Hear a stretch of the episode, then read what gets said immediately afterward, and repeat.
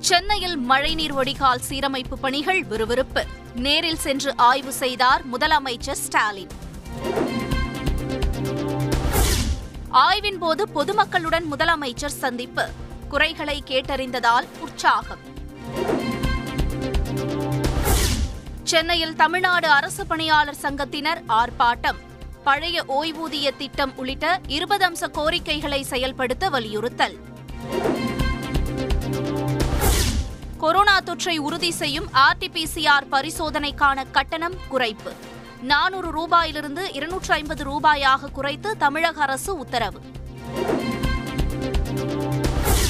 ஐந்து வகையான மாற்றுத்திறனாளிகளுக்கான பராமரிப்பு உதவித்தொகை இரண்டாயிரம் ரூபாயாக உயர்வு. தமிழக அரசு அரசாணை வெளியீடு. வேகமாக உயர்ந்து வரும் கட்டுமான பொருட்களின் விலையை கட்டுப்படுத்த வேண்டும். தமிழக அரசுக்கு ஓ பன்னீர்செல்வம் வலியுறுத்தல். இரண்டாம் கட்ட சுற்றுப்பயணத்தை தொடங்கினார் சசிகலா. அரசியல் ஆதரவாளர்களை சந்திக்க திட்டம். தமிழகத்தில் பதினேழு ஐபிஎஸ் அதிகாரிகள் பணியிட மாற்றம். ஏழு அதிகாரிகள் ஏடிஜிபியாக பதவி உயர்வு. நான்கு ஆண்டுகால இளநிலை படிப்பை முடித்தால் நேரடியாக பிஎச்டி படிப்பில் சேரலாம்.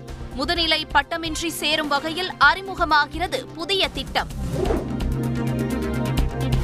படிப்பறிவு பட்டறிவு பகுத்தறிவு என மூன்றும் மாணவர்களுக்கு வேண்டும். அமைச்சர் பொன்முடி கருத்து.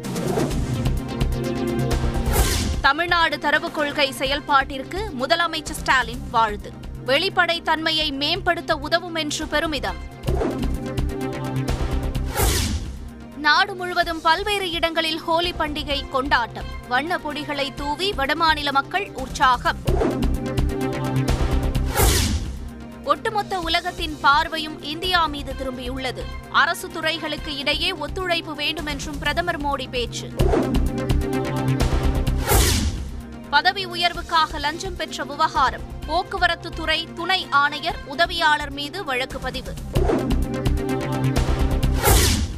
என்கவுண்டர் செய்யப்பட்ட நீராவி முருகனின் உடலை நீதித்துறை நடுவர் நேரில் ஆய்வு. காயமடைந்த காவலர்களை நேரில் சந்தித்து விசாரணை.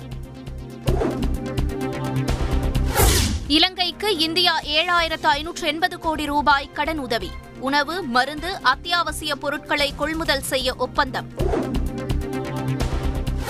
இலங்கை மீனவர்களின் தேவையை அறிந்து இந்திய அரசு உதவுகிறது. இலங்கைக்கான இந்திய துணை தூதர் ராகேஷ் நடராஜன் தகவல். பழனி முருகன் கோயிலில் பங்குனி உத்திர திருவிழா கோலாகலம். பக்தர்கள் காவடி எடுத்து நேர்த்திக்கடன்